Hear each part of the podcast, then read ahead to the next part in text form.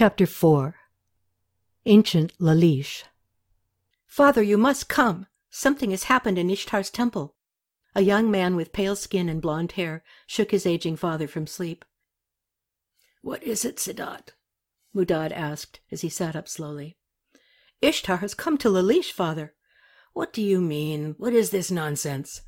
I can't explain it, father. You have to see it. A divine package has been delivered. All right, all right. If it is so important, wake Nabil. I will meet you outside. Do you need any help, Mudad, my husband? asked the woman lying beside him. Yes, Rabea. I don't know what to make of this, Mudad said. The elder Yazidi priest slowly dressed as his wife rose from bed and wrapped a robe around her. Siddhat says Ishtar has come to earth. Is this a dream, do you suppose? Well, our son is usually not prone to flights of fancy, Rabea replied, but I cannot see how it could be real. If it really is Ishtar, Mudad said, is this a divine blessing or a warning? Is this the beginning of the end? I just don't know. He babbled nervously while adjusting the sash to tighten his tunic. Mudad was the head priest of the village of Lalish and of their temple to Ishtar. He encountered Nabil, his subordinate, as he and his wife hurried outside. Follow me, Nabil, Mudad said.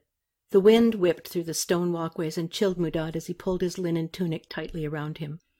He peered into the heavens, expecting the way to be illuminated by the light of the full moon. But the clouded sky masked the silvery disk, and as he looked up, he noticed the leaves still clung to the mulberry trees. It was late autumn. They should have fallen long ago. It was just another indication things weren't right. Sadat followed close behind and chattered nervously. Mother says this is divine intervention. The entire summer has been rife with heavenly signs. Do you remember during midsummer celebrations, when the moon crossed the sun, turning day into night? That's when the chaos started. Mudad nodded only half listening. I don't know, he muttered. Siddhat remained undaunted, continuing to embrace his supernatural theory of divine intervention. In fact, this entire year has been fertile with extraordinary occurrences. And now, after a day of cold wind and great lightning, but no rain, no rain, Ishtar herself has come to this temple. Mudad was justifiably nervous. Since anyone could remember, his family owned the Iskyu, the religious license to run the Lalish temple. It was passed to Mudad because his father was a faithful priest and his mother a certified virgin when they married. Mudad learned from his father how to perform his duties efficiently and garner respect and favors from the king. Since the day he assumed office as a young priest, Mudad dutifully arranged a morning meal and an evening dinner for Ishtar, filling the table with delicious treats. Anything left after she finished was distributed to the temple staff. However, he had never seen a day when Ishtar came to eat her food. Neither had his father. Occasionally, Mudad allowed himself to wonder if there was an Ishtar. Perhaps my doubt brought this on. He worried a moment before dismissing the disturbing thought. Mudad was the high priest, the mouthpiece of the Yazidi clan. King Tushratta supported Mudad because he had religious control over the Yazidi. But Mudad held this position only as long as his people and the king believed he spoke for Ishtar, their goddess of love and war. By making Ishtar happy, they believed the village experienced continued harmony and good fortune. So far things had been happening as scheduled. Mudad was satisfied the Jema'iye, the fall pilgrimage festival, had been a good one. The sacrifice of the bull and the final community meal had gone well yesterday. Now all the thankful, uplifted people were gone, back to their everyday lives. Yes, the events of the last week were quite satisfactory. But if his son's nightmare was true, things would end very differently this time. Siddhat explained the events as they hurried to the temple. He had entered Ishtar's cella, as was his nightly duty, to clear her evening meal. As he doused the candles and darkened the lamps along the walls, he came across a moaning bundle lying at the foot of Ishtar's shrine. It was wrapped in a sacred blue material, unlike any Siddhat had ever seen. He knew from the rare blue color this was a holy thing. Bending to investigate, his fingers touched blood. Recoiling in bewilderment and uncertainty, he backed through the doorway and ran blindly through the hallway to get Mudad. There, Sadat stopped suddenly at the cella threshold and pointed to the blue draped figure laying in a pool of blood, right in front of the altar. Nabil stopped as well. Mudad was the high priest. He should be the one to investigate this. The last thing René did before the grenade blast went off was pull the altar cloth over himself and Katie. The material was a deep, deep blue, shiny and slippery. Now, cautiously approaching the royal colored bundle, Mudad was prepared to retreat at any moment. As he carefully pulled at a corner of the material, it began to fall open. Gingerly lifting the blue cloth higher, there was even more blood, some of it the bright red of fresh blood. He saw strands of long black hair matted together with clots of dark blood. This was a person, he realized, maybe a woman, lying on her right side. He stepped closer and leaned in. Now he could see her face. Her eyes were closed and her mouth hung open. Blood dripped steadily from her nose. Go for help now. Bring your mother, he instructed Sadat. Help me move her, Nabil. What do you want me to do? Where shall we take her? What shall we do? Nabil was in full on panic.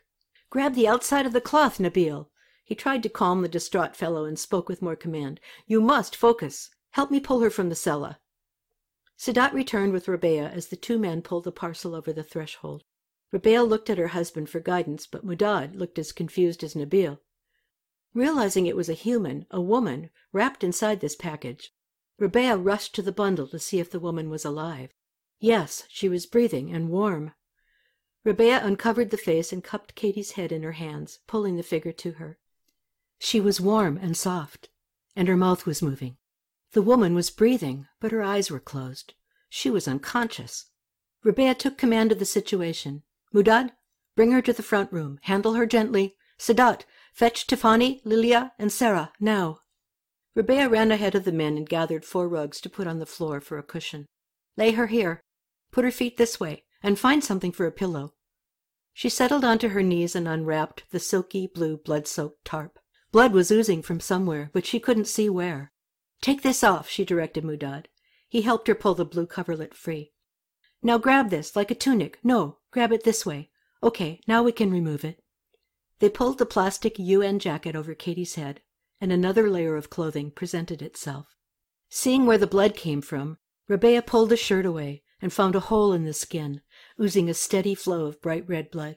Placing her hand on the wound to stop the bleeding, Rabea felt the bone crackle under the pressure of her fingers. The collarbone was fractured, and the freed ends were moving under Rabea's touch. Place your fingers here, exactly where mine are, she told Mudad, and keep pressure on this spot. Examining the body further, she found another sticky clump of brownish, clotted blood oozing from beneath the leggings. Rabea followed the coagulated trail to a large tear in the pants. There was a gaping wound in the side of the leg. The edges of the flesh were darkening from exposure and dryness. Fresh blood oozed from the surface of the mangled muscle, but the injury was not bleeding at a dangerous rate. Rabea struggled to remove the leggings. She pulled on the buttons and tugged at the zipper, but the pants did not move. Rabea had never seen a fastener like this. She would have to cut them off later with a knife. Her helpers appeared, and Rabea instructed them to bring water bowls, herbs, and poultices into the room. As she gently cleaned the unconscious stranger, the royal blue garments were removed and carefully folded and placed on a low table. Candles and torches were lit to encourage happy spirits to join this healing. And, for further insurance, Mudad placed a necklace of lapis lazuli, a revered artifact, around the woman's neck. He wasn't sure she was the goddess, but he wasn't sure she wasn't. It was best to keep the stranger safe and connected to the royal blueness. They must clean the bloody blue garments, and he didn't want to leave his guest vulnerable to malevolent spirits. The necklace of royal blue lapis lazuli gems would protect her and thus the village. Although unconscious, Katie was not in shock. She was warm and breathing regularly. The women attended to their patient, and Mudad left them to their nursing duties. With Sarah's help, Rabea figured out the buttons, the belt buckle, even the zipper. The torn blue Levi's were folded and placed with the pile of magic fabric. The women were now looking at a body clothed in totally unfamiliar garments, a bra and panties. Once the clasps on the back of the bra were pulled hard enough, they opened their grip, allowing the loose bra to be removed. The panties slid off to reveal an all too human, grievously injured body. The women began carefully washing the wounds. Bring more coverings before she becomes cold, Rabea said, picking debris from the lesions. After smearing a poultice onto the exposed tissue, she placed bandage cloths over the wounds. While Rabea and Tiffany took control, Mudad reassessed his situation and gathered the men of importance in Lalish to discuss the problem, to help him better understand this event. This was above and beyond anything he had ever encountered, and he needed all the help he could get. During the last year, Mudad felt ominous changes in the air. Things were happening that could threaten his position.